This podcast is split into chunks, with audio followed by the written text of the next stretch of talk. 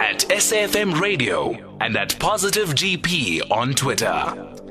All right, reflecting on the clock, what has happened to the time? Goodness.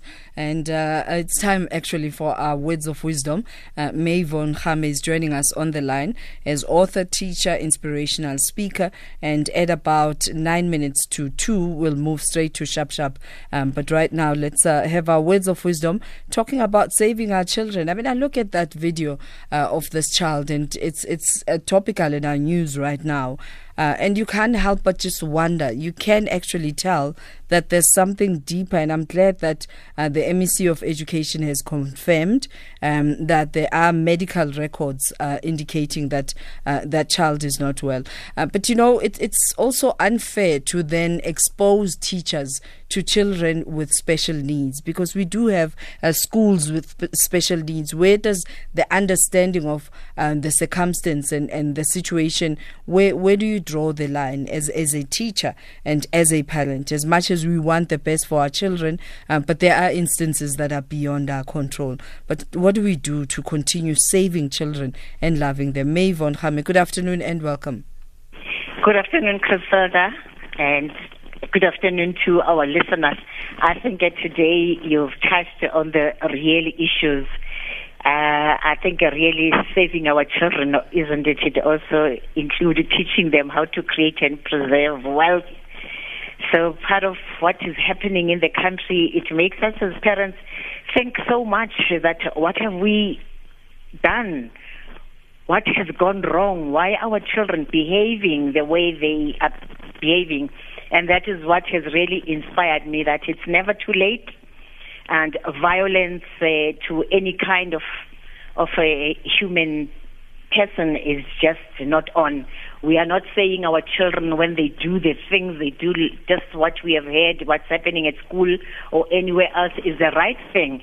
But going to the source and say what has happened to our children, even if they've got mental disorders or they've got aggression and anger what is it that we can do to change?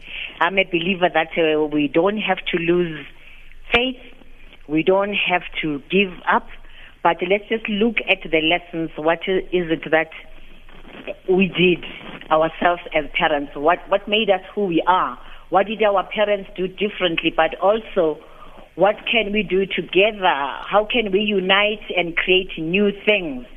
The only few things I'd like to share that uh, we need to consider just to drive the change in creating a better world for our children is let us look at this whole issue of physical abuse. For those of us who abuse our children so much, and I'm not meaning, you know, when we're trying to discipline them, because some of us went through the corporate uh, punishment, corporal punishment, but we still became good mothers and fathers. But perhaps when we do it too much to an extent that we're creating fear, anger, and hatred and revenge, that we really need to visit. Because remember, they are also human. And the pain that we causing just make them to be who they are later. And I'd like us also to pay attention to how we protect our children. Let's not neglect them who do we leave our children with?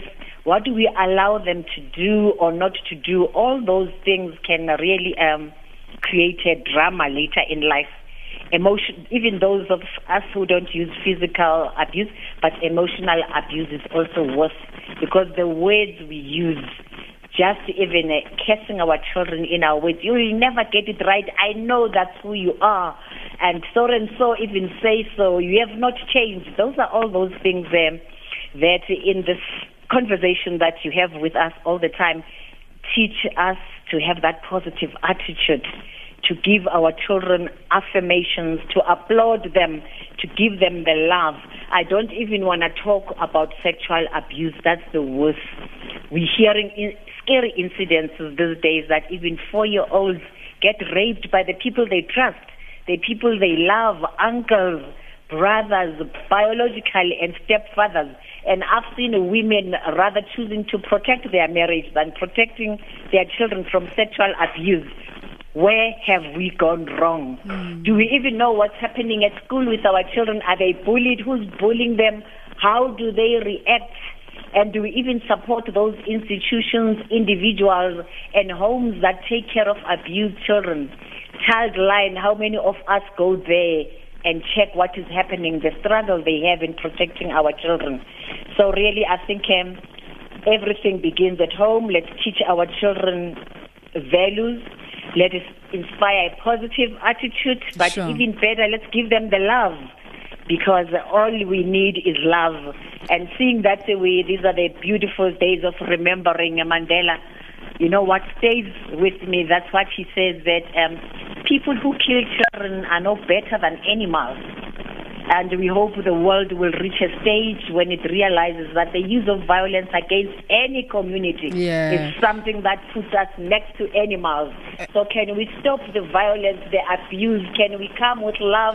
Unite in action bantu wathinta abafazi wathinta imbokodo Absolutely. Thanks, Mami Kwenzakaleni, Yvonne. asivuke sizithathe bafazi Indeed, Bafazi Mm. Namadoda. Thank you. Thank you very much uh, for joining us. And uh, there's another post of an eight year old boy who allegedly stabbed his stepfather several times as he tried to protect his mom, who was being attacked with the same knife.